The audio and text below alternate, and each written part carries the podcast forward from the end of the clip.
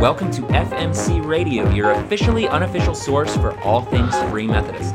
From in-depth discussions with key FMC leaders to daily updates during events like General Conference, we want to keep a consistent stream of information flowing to you regarding where God is leading the Free Methodist Church. I'm your host, Josh Avery. We want to invite you to sit back, relax, and join us on this journey as we learn what it means to be Free Methodists in this episode of the FMC Radio Show.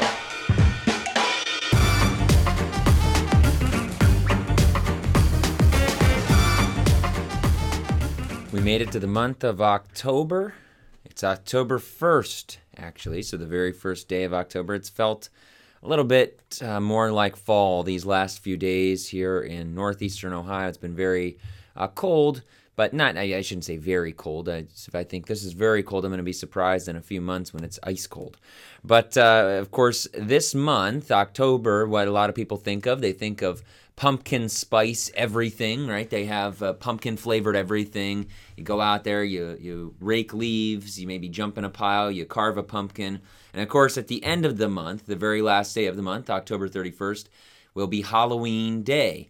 Or I guess for most people, Halloween night. A lot of people do trick-or-treating with kids and those types of things. And I'm not going to get into Halloween today very much, but back last year on episode 32, we had an episode that's titled Grim Grinning Ghost, and we talked about a couple different things, but one of the things we discussed on that episode was about the idea of what do you do on Halloween, because there's been a lot of churches that have asked that question over the years. You know, do you not celebrate it at all? Do you? Is it okay to celebrate? What should you do? So I would guide you towards episode 32 as far as Halloween is concerned. But I will say this: it's beginning of the month, so you have some time to plan what you're going to do. And as a bit of a spoiler, again, I'll get more into it if you listen to that episode. But there's a great ministry opportunity for it, in the reality that people are walking up to your door. The one time a year that you're going to have countless people walking up to your door. And there is a ministry opportunity there. There's something unique about that, whether you agree or disagree with the costumes, you know, celebrating Halloween, that set that aside. Think about the fact that all these people are walking up to your door. What could you do in those few moments that's different than anybody else on your street that's just handing out the candy and they move on? What could you do for parents? What could you do for families? So again, there is more information in episode 32 that we talked about back a year ago. So look back into the history of the podcast and you'll find that, be able to listen to that for some ideas. But it's early enough in the month that you can start to plan something pretty cool if you want to do that. Also, just a few other announcements. Try to keep this front part short today. We have, I believe it's going to air next week, a pretty fun guest coming on. We have a guy, and I won't tell you anything about him yet. We'll get into his information next week. But a guy who has retired within the last several years from the Today Show. Yes, the Today Show, the one that's on TV. Yeah, it's not a trick. It's a guy who used to work on the Today Show, and he would do a segment all the time. So he's going to be on talking to us about a bunch of different things next week, and so it'll be exciting to have him. Make sure you listen to next week's episode for that. Also, I wanted to, and I'll remind you guys about this coming up, but I wanted to let you know that the 22nd and the 29th, which are upcoming Mondays of this month, there will be no show posted. There will be no podcast coming out because I will be going to Cuba for a missions trip. This will be my third trip, and we will be there for, it'll cover two Mondays. So I will not have anything. You won't see anything posted those 2 days, but don't worry. We will be back the following Monday, which will be, I believe, into November at that point. And we'll probably have some recordings and some things regarding Cuba, and kind of maybe even be able to hopefully bring down my microphone or my iPad at the very least and record a few things of what's going on down there. Of course, I'll have to find some people that speak pretty good English to be able to give them your voice, their voices here, so you can understand what they're saying, or find a translator that can translate for you. But I think that you will like to hear from the people in Cuba and hear what's going on down there as well. So again, that will be coming up the end of this month. Another thing that just happened, when Kevin Austin talked to us 2 weeks ago about the Freedom Sunday, many of you celebrated that recently here, hopefully. But the Marcoot Creamery, the Marcoot Creamery that had the fundraiser going on. The fundraiser going on to raise money for the Set Free Movement. It actually raised $30,000, the Marcoot Jersey Creamery, and they had a great event there. A lot of people. It was actually sold out. I was reading online the tickets that they had there for the dinner. So it was a great event, and I'm sure they'll do something again in the future based upon how successful it was. Thanks to anybody out there who was willing to buy online, or if anybody actually attended in person, that was pretty amazing too if you were able to get there. And then one last thing here that we have from our October prayer guide. I opened up the new prayer guide from Free Methodist World Missions. You can also access it online if you don't have a physical copy to see what to pray for each day. And today, Monday, the Philippines, on October 1st, it says, pray for the Free Life Ministry in the Philippines as every local church reaches out to high school and university students. Pray for mobilization and empowerment of the young people in the Philippines to share the gospel. So let's take a moment to pray for the Philippines today. Dear God, we just pray for the Free Life Ministry here in the Philippines. We pray for the local churches reaching out to high school and university students, and we pray that you would be with not only these people that are reaching out, but also the young people in the Philippines that are hearing this message, that are maybe even some for the first time, some that have heard the message, the gospel, a million times, but they just have never believed it or taken it seriously.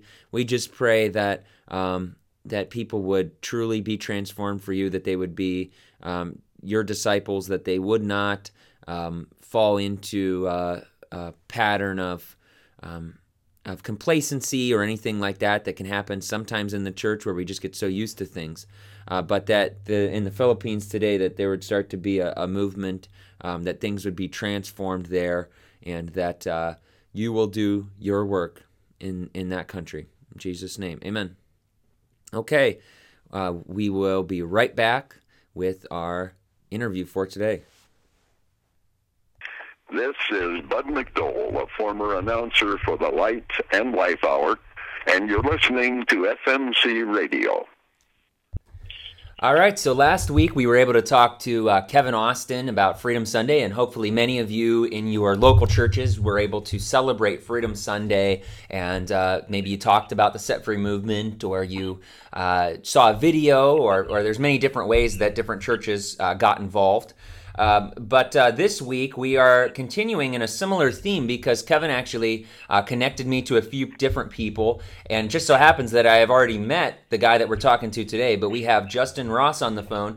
He is calling us today from Columbus, Ohio, and he has a connection with Set Free, and there's a lot of different things that are going on. We'll get into them, but Justin, thanks for coming on and talking to us today.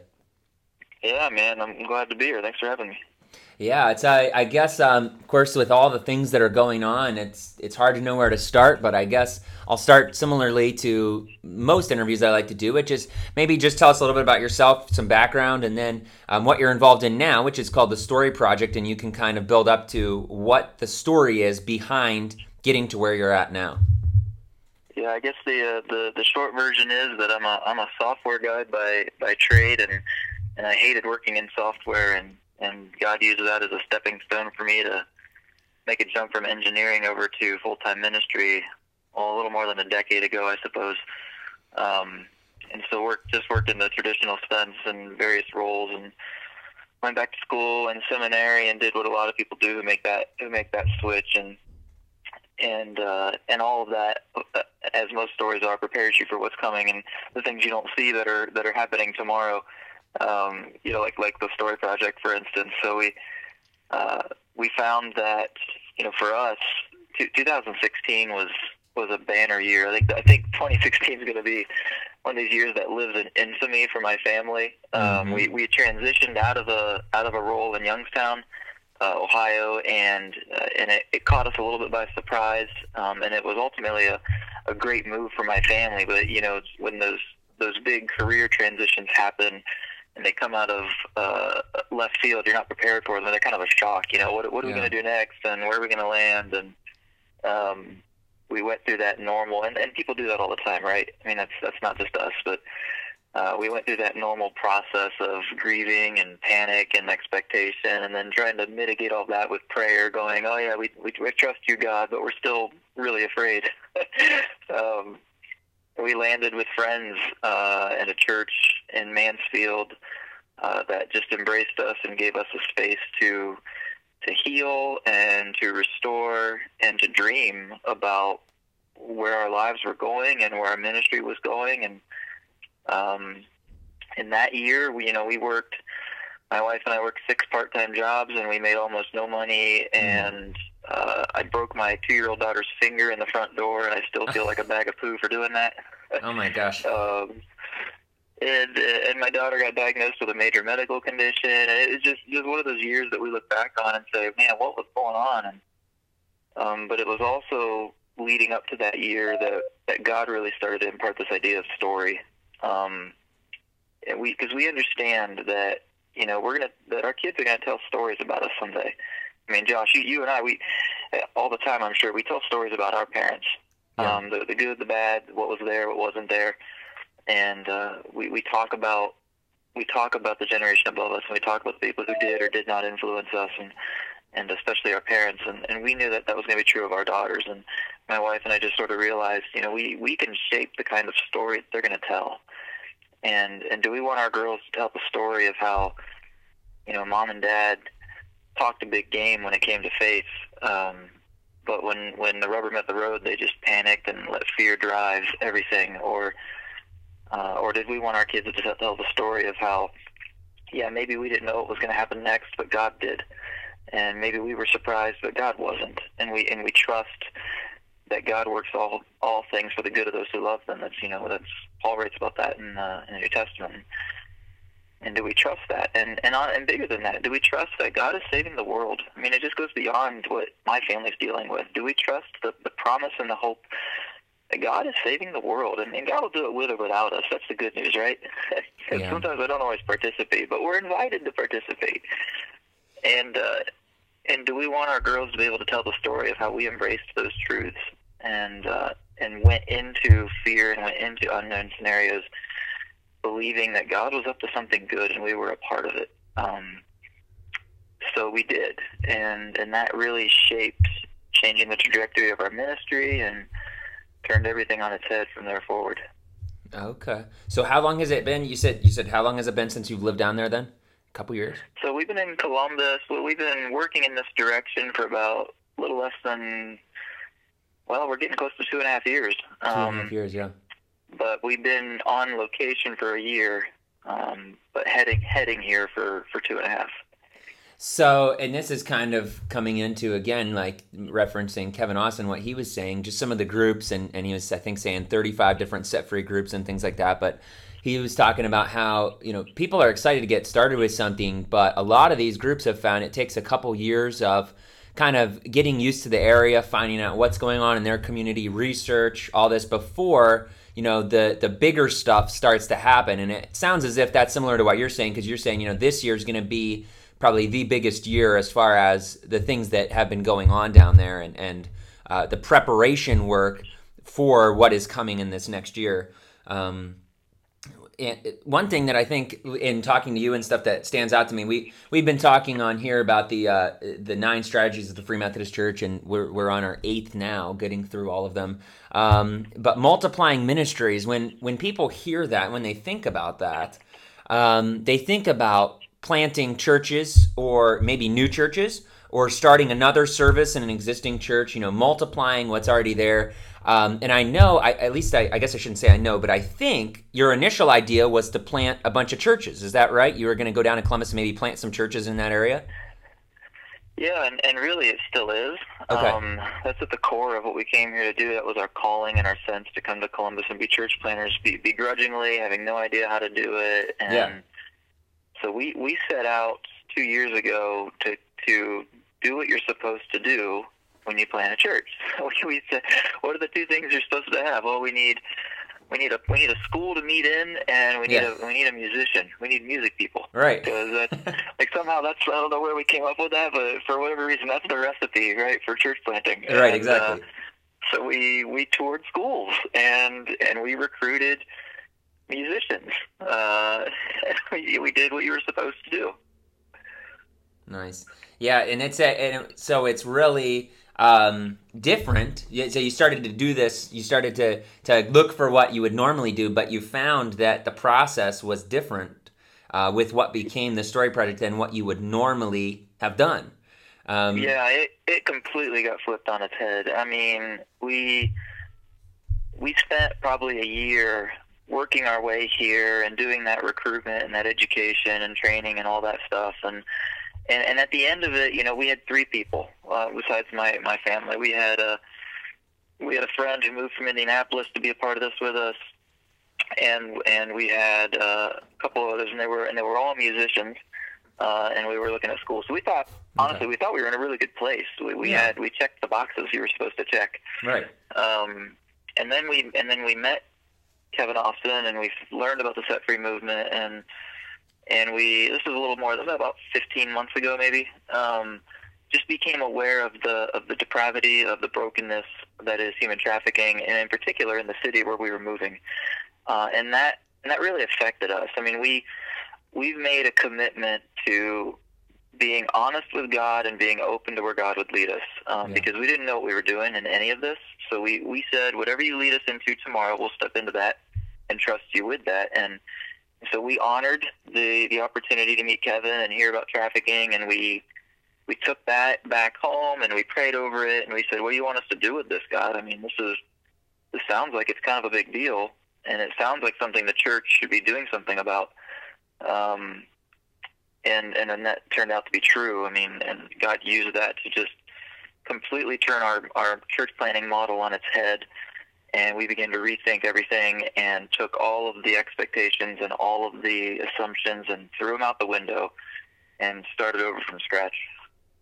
Yeah.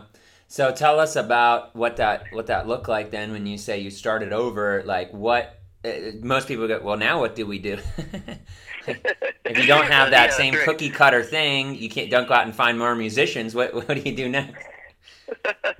Well, we identified the problem, right? So we realized, all right, we got to be involved in this, and that really hit for us a key principle. You know, I remember very clearly our friend Claire from Indianapolis and Amanda, my wife, and I sitting at my mom's dining room table. We had moved in with my parents for 9 months to save money to make this happen, and we were sitting at her table going, we get the chance to set DNA and to set culture from day one. I mean, there's a lot of stress and pain with church planning, but one of the big advantages is you don't have to change culture. You get to determine culture from the beginning. And so we said, in light of this and in light of just the fact that we're starting something new, what would be key DNA? What would be key culture items we're going to hang our hat on? And one of those things was being action-oriented people. You know, I joke with people that in 10 years of ministry behind a desk, I've always struggled getting people out of seats and into streets. I've always struggled in helping people connect Sunday to every other, you know, day and hour of the week in meaningful ways that give people hope, that live out that gospel, to realize that hope is not just a forever thing. Hope is a now thing. We can realize it now, and we can show others now what hope looks like. And I've always struggled with getting that in action for others. And so we thought, well, if the struggle is getting people out of seats and into streets and we get to set culture from day one, what if we just didn't have any seats? I mean, let's throw all assumptions aside. What if we literally didn't have any seats? What if we just existed in the streets as an action-oriented people?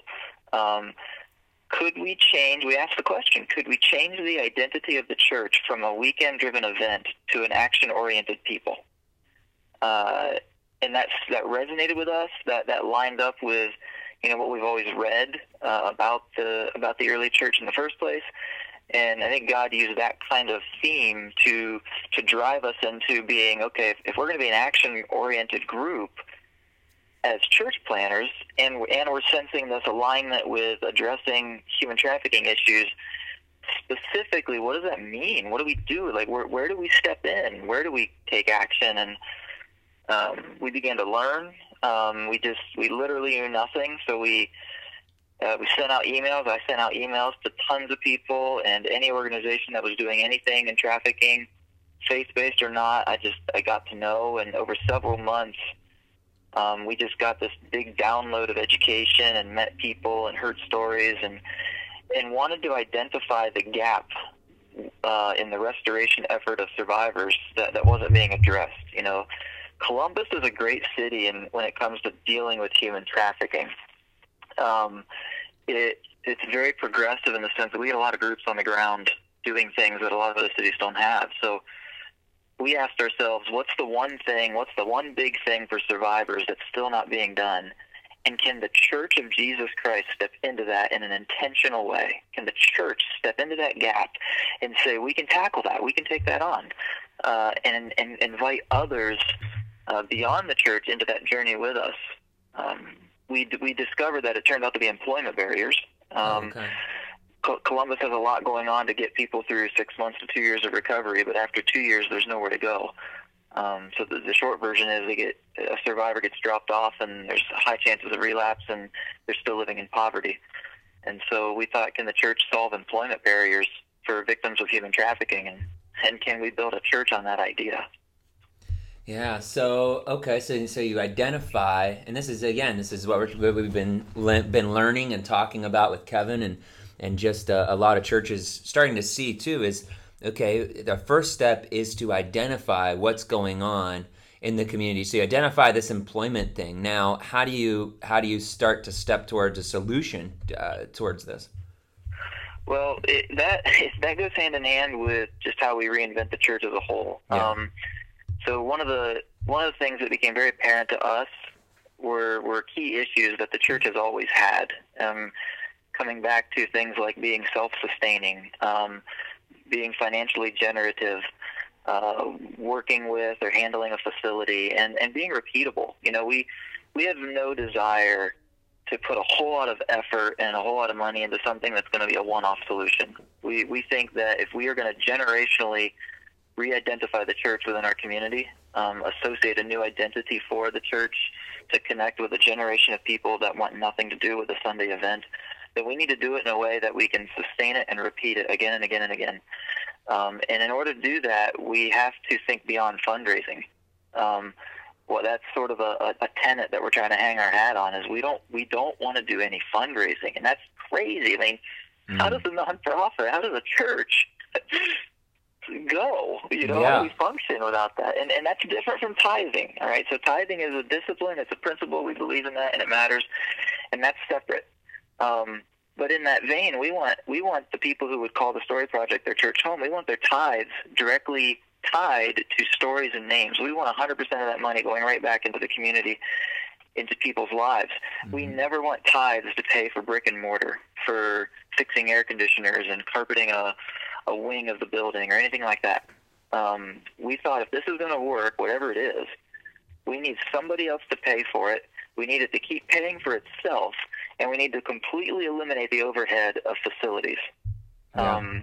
And those are challenges the church has always dealt with, and they're big ideas that we thought, man, we gotta.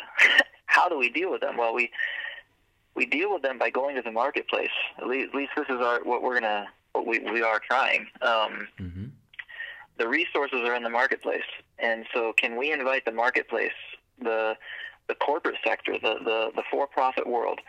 Can we invite the marketplace into the story of the church in such a way that the market sustains financially the change we hope to see? And along the way, they find out that Jesus is not their dollars, but Jesus is the one driving this change and realizing this hope for people. So we're going to start a small business. I could have led with that, but yeah, that's what we're doing. We're gonna start a small business. It's really a social enterprise because it's a nonprofit, and we're gonna turn all of those dollars back into things like demand reduction for sex trafficking and hiring survivors of human trafficking and dealing with employment barriers for long-term dignified employment for survivors who graduate their recovery programs, and working alongside other nonprofits who are taking one or two steps before our piece of the puzzle. But at the end of the day, we want to provide the market something that they're already paying for, something that's in demand, and we're going to do it in a way that they would want to use our services, and all of those revenues get turned into the change we're hoping to drive. Yeah, so you're getting into, so this is a, now not just an idea of like, well, we want to do something, but you guys have come up with a specific way that you can do this. And I think, are you referring to the CoHatch idea? Is that what you're talking about here? Yeah, so CoHatch is a brand name that's local to Columbus. That, okay. That just for the overall general concept of co-working space. So we're specifically to looking to get into office rental, meeting space, co-working space, a place where you foster business relationships, and we're local clients. So our clients will be the local businesses of Columbus. And they can use our space and hire us to use our space, and their employees can use our space, that sort of thing. And that's the service we will provide them, but it's intentional. It's an intentional service to the marketplace because we want those clients to be the very people who hire our survivors of human trafficking that we're working with. So it kind of goes both ways. We're hopefully giving you something you want to pay for that you're already paying for anyway. And we're turning that revenue back into teaching you about human trafficking, teaching you about hiring survivors of abuse, and then eventually putting you in a position where the next time you need an employee for a certain job, you can come to us, and hopefully we have somebody that we can send to you. And now that survivor of trafficking gets to jump the poverty gap, get a salaried, full-time, benefits-eligible position that they never would have qualified before, to have because they have a criminal record or a drug history and no financial history and all sorts of all the barriers we talk about dealing with. Yeah, that's great. And I'm just starting to learn within the last month or so about this idea. Like you say, I guess CoHatch is a name localized to Columbus. And you know, the only hatch I knew about was the Dharma Initiative hatch on the island of Lost. So I didn't before this. But it has nothing to do with that, so you'd have to climb down in the jungle. But this idea of sharing the space, so like in theoretically how this works, on each day a different room can be rented out. I mean, it's not as if they set up an office for years, or is it? I mean, different days, different people are coming in and using this shared office space?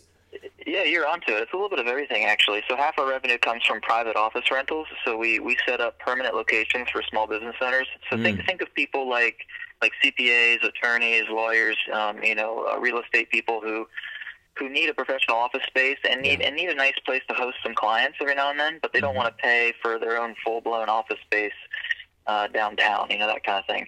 But at the same time, the other half of your revenue comes from memberships. So people who just want to use the space for 20 or 40 hours a week, and they can come and sit anywhere. So there's just community, creative sitting spaces all over the place, and there's all the amenities of a professional office environment and all the amenities of a local cafe or a bistro, and you're paying a fraction of the price to have access to it all. So you come there and you can work there, you can host your clients there, and everybody's using it. It's shared. But you can reserve spaces, so if you need it for a meeting or something like that. And the best part about it is you're fostering a relationship. You're creating a space where the people working in the market can meet others and collaborate and build relationships within the business community. So it's kind of funny because it lines up with something the church is hopefully really good at anyway. Is you're just creating a space for relationships to develop, and you're creating that for the market for the sector. In Columbus that we're trying to reach, which is going to be business and IT clients. Sure. And we create that space for them to use. Now our part-time employees and our survivor employees will oversee office administration while they're continuing their support, they're continuing their recovery effort. And then at the same time, we'll be able to use the revenues we're getting from these memberships and these office rentals. We'll use those revenues to potentially pay for internships with these local clients too. So We get a local business who's using our space for maybe hosting their client for a training event, and maybe they got a couple employees who are members. And at the same time, every year we're going on site to their location, and we're doing human trafficking training events and become their official go-to for education. Yeah. And then we're also equipping them to eventually hire our people. And then we're hoping it becomes a mutual partnership between us and our clients. Yeah, there's so many different layers to the involvement, and it's interesting, it's just to so many different things going through my head of you know, you were originally going back to the beginning and thinking of planning a church and multiplying ministries. What does that mean? You know, getting people involved in a church. And now kind of looking down the line of saying, okay, now it's kind of in the middle of the process, because I understand you have this building you're looking at, and you know, this is you're looking at pretty soon starting this idea. And we think of, it won't be very hard to get people involved with this kind of an idea, to have office people who, you know, they may have different beliefs, backgrounds, but now they're actually getting involved in, to use the phrase that we've been using, the story. They're getting involved in this story, and they may not even know, you know, 99% of the people hopefully are against human trafficking, besides those who are, you know, opposing it regardless of your, you know, your past, your whatever it is, your religion. People are against this issue. And then, like you're saying, then maybe along the way, they're going to kind of uncover this other aspect of, well, wait a minute, you know, this is actually about Jesus also. There's this other thing going on as well. Dude, you hit the nail on the head, man. So that we've learned this over the last probably 8 months, that people follow what matters. And that principle is just sticking out like a sore thumb to us right now. People follow what matters. We spent over a year trying to do what you're supposed to do to plant a church, and we had 3 friends willing to come on the ride with us. And 2 months after turning our church plant on its head and starting with this mission plant, starting with this social enterprise and growing the church out of that, the moment we made that switch and began to desperately pray, okay, God, you're gonna have to bring us the people and the relationships and everything to make this happen, because we have no idea what we're doing with any of this stuff.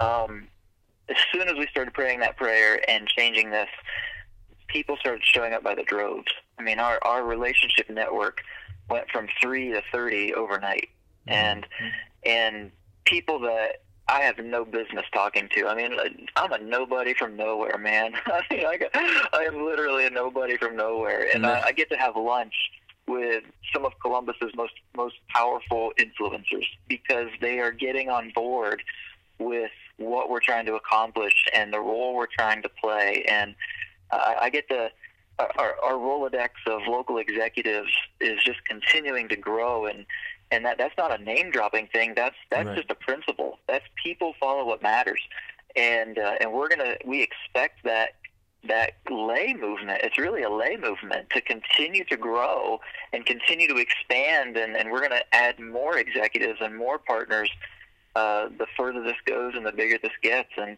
it's really exciting, and it's really true. And we have to think about that when we talk about multiplying ministries. We've got to recognize that everybody younger than me, I'm generalizing, okay, but a lot of people younger than me, I'm 35, that aren't connected with the church, don't care about Sunday morning. I hate to say it, but a lot of people don't care. Yeah. Not that it's not important. It just doesn't matter. It doesn't matter. So if we can be involved in a way in their lives that matters, and invite them into a story that matters, then we get to show them that especially, okay, in the social justice thing, this and human trafficking thing, that matters, right? Everybody thinks that matters. So a lot of people are going to step into that. And as they step into that, we get to show them, okay, you get to be a part of something you wanted to be a part of anyway. And we invited you into a practical way to be involved. But let me show you now that the Jesus that is behind it. We want to show you that the hope you're trying to give, that Jesus is the gospel really is the most powerful tool for the hope we're trying to see. And we now empower the marketplace, and we empower the next generation to come into the story that God is already telling. God is saving the world. With or without us, God is saving the world. And this is a unique opportunity for us to do something that matters as a part of that saving, and invite everybody into what matters. And along the way, like you said, they'll find out, oh yeah, we do this cool thing on Sunday as well. But our identity shifts, okay? So my goal is that the city of Columbus knows us first for who we are in the community. That they know us first, they hear the Story Project, and they say, oh yeah, that's the group that does employment barriers. They do social enterprising to deal with employment barriers and demand reduction for human trafficking. And that's the first thing they know, and that's what most people might know. But the more they get to know us, then we get to say we also do these other things that are really important too, and get to involve them in a deeper way in what we might know as the more traditional pieces of the church. Yeah, so I think there's, you know, if there's, say, older listeners, elderly people that are listening, or, you know, some people say, I'm not elderly, you know, but older people that grew up in a, I don't know what we would call it, the church age or whatever, but right, what is happening right now is known as the post-Christian world. So what they're finding is that, of course, there was a generation that everybody went to church. The whole family went to church. Then there was a generation that grew up, and when they got older, they stopped going to church for a while. And then as they got older again, they said, I remember when I went when I was a kid, I'm going to go back. And they went back to church. But now we're in this generation that grew up not going to church because they were the kids that grew up during that middle time when those kids who had grown up stopped going to church and they were living in that time before those parents got older and went back to church. So if everybody's following me on that. So there's this whole generation of people that had never really set foot in a church before. And that's what we're dealing with now, some of the young adults and people in the younger groups today.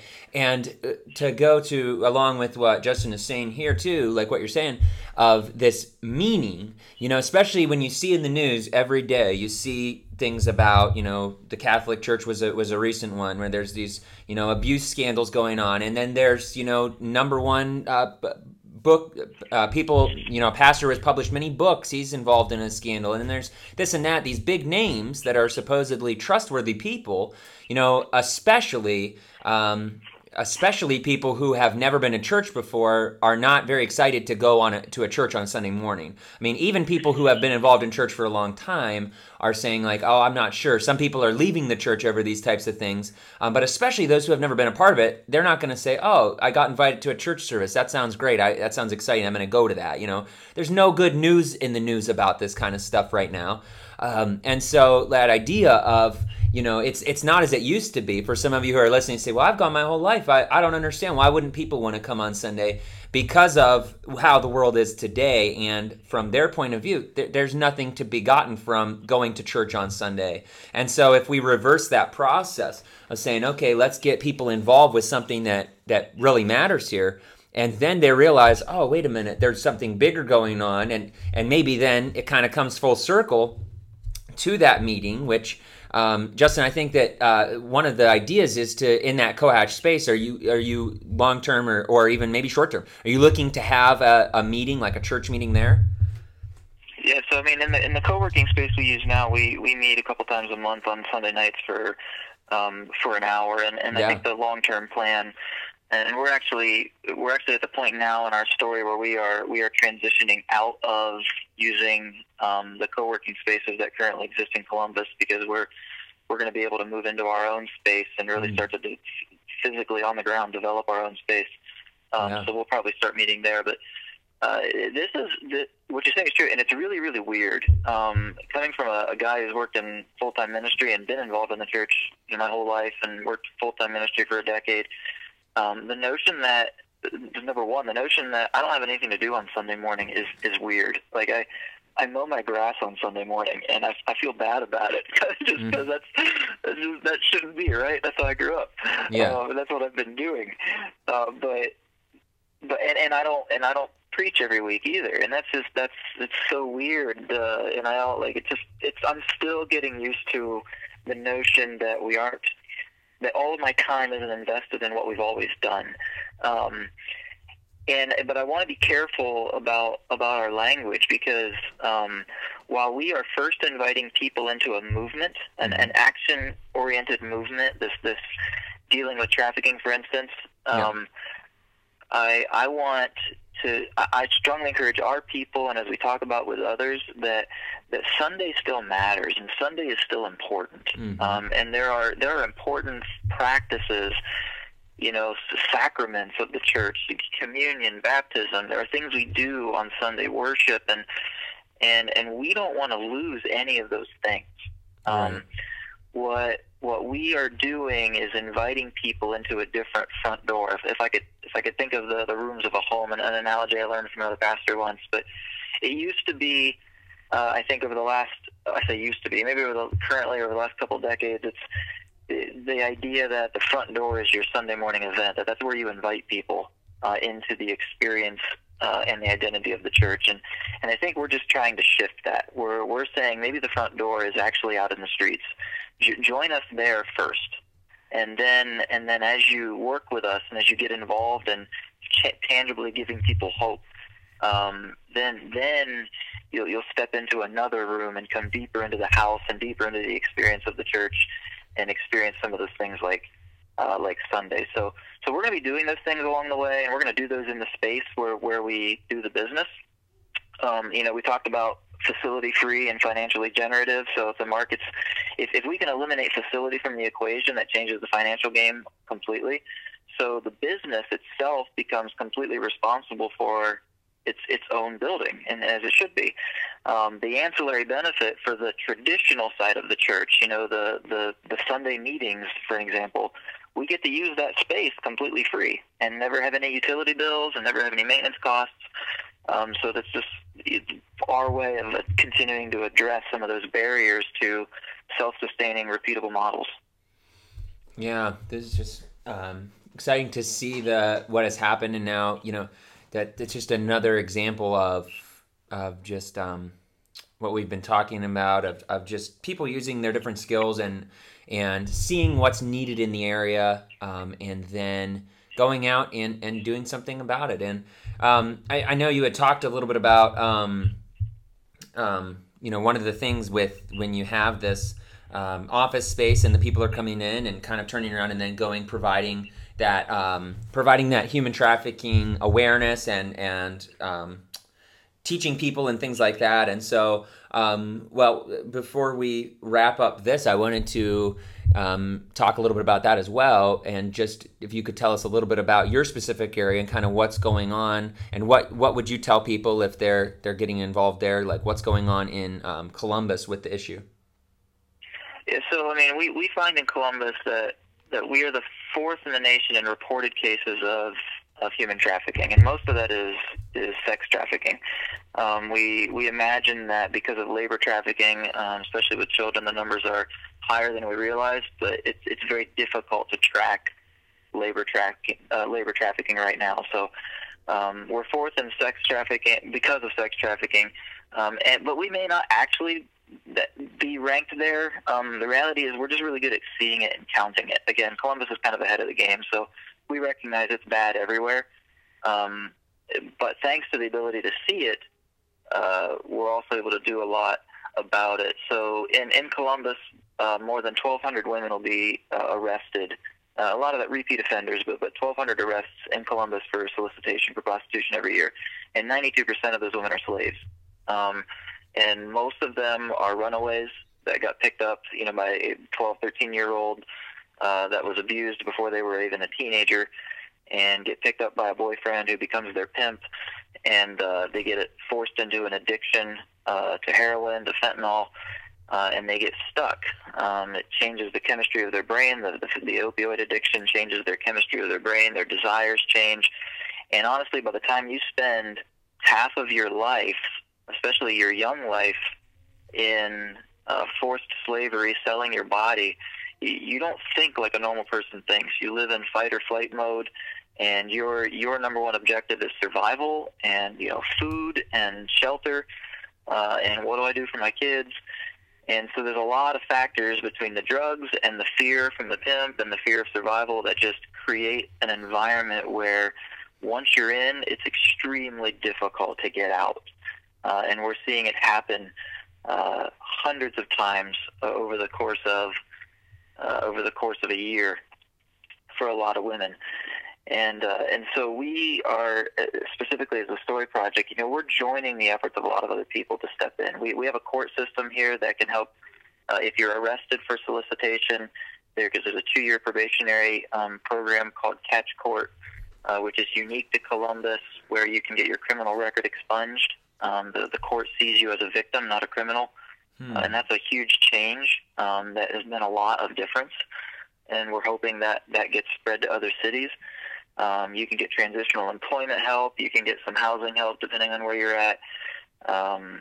And so we are coming in beside a lot of groups doing all that kind of stuff already to again, we wanted to identify where's the gap, and we saw that gap on the end of the recovery effort. So maybe you get 2 years of recovery and maybe you find yourself off drugs, and the reality is you're probably still in a bad neighborhood. Your kids are probably still dealing with the same pimps that you had to deal with. There's still a bad scenario where they could deal with those drugs on your streets.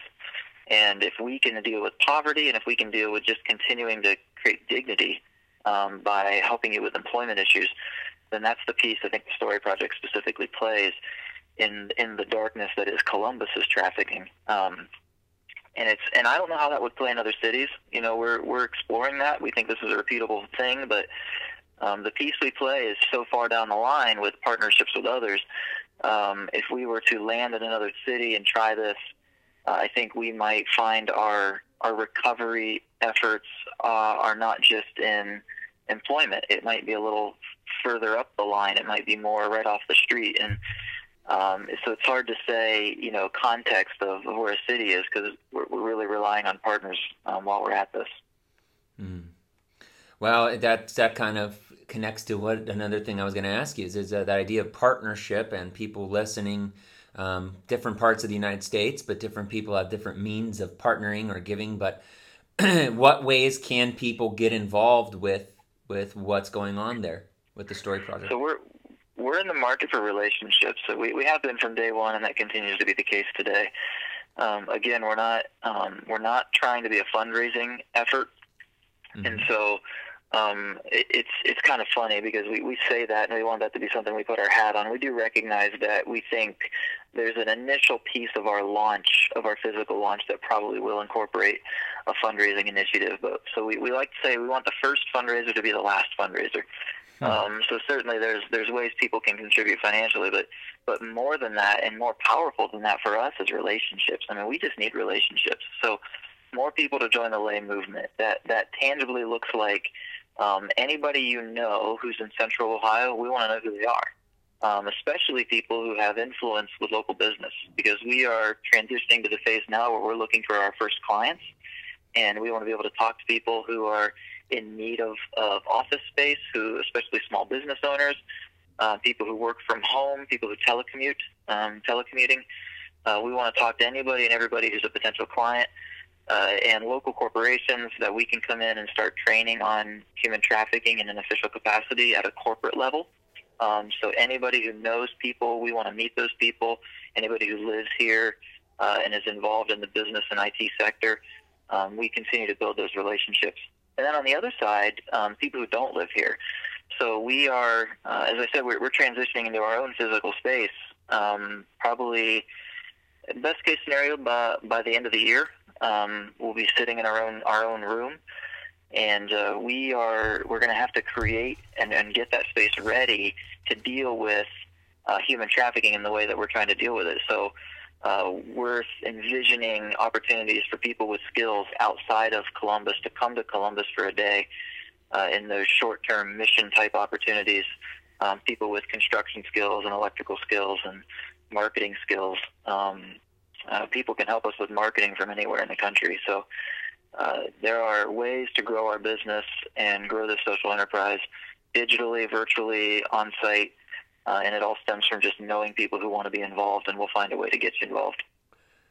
Okay, so if there's someone listening who does want to get involved in some way, what's the best way to contact?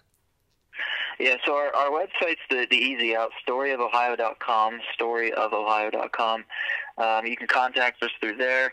You can hit us on Facebook, our Story Project, the Story Project Facebook page, and people can reach out to me directly, rossjustindavid@gmail.com. And again, that all the information's available on the site as well. Awesome. Well, I'll put links to all of those in the show notes as well. If people know how to do that, you can navigate there and click on those. And if you, Justin, just let us know what the updates are, and we would like to share those and hear what's going on there within the next year and within the coming years as well. Like to keep people updated on what's happening, and we'll hope to hear more good news from what's going on down there soon. Yeah, we appreciate it, man. It's happening. Here we go. Yeah, it's time. Awesome. Well, thanks so much for coming on and talking to us. All right, thanks. All right, bye.